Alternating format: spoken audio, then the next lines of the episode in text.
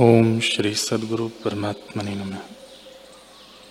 श्री वशिष्ठ जी बोले, ही राम जी, जब वैराग्य और अभ्यास रूपी जल से मन निर्मल होता है, तब ब्रह्म ज्ञान रूपी रंग चढ़ता है और सर्वात्मा ही भासता है। और जब सर्वात्म भावना होती है, तब ग्रहण और त्याग की वृत्ति नष्ट हो जाती है और बंध मोक्ष भी नहीं रहता। हे राम जी, जब तक मन के कषाय परिपक्व होते हैं, जब मन के कषाय परिपक्व होते हैं, अर्थात भोग की सूक्ष्म वासना से मुक्त होता है, और सतशास्त्र के विचार से, क्रम से बुद्धि में वैराग्य उपजता है, तब परम बोध को प्राप्त होता है, और कमल की नई बुद्धि खिलाती है।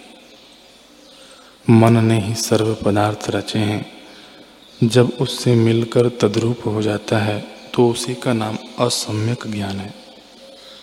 और जब सम्यक दृष्टि होती है, तब उसका तत्काल नाश करता है।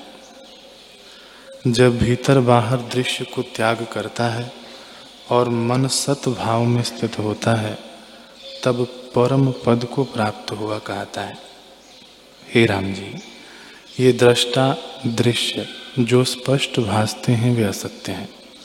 उन असत के साथ तन्मय हो जाना यह मन का रूप है। जो पदार्थ आदि अंत में न हो और मध्य में भाषे उसको असत रूप जाने। सो यह दृश्य आदि में भी नहीं उपजा और अंत में भी नहीं रहता। मध्य में जो भासता है, वह सतरूप है।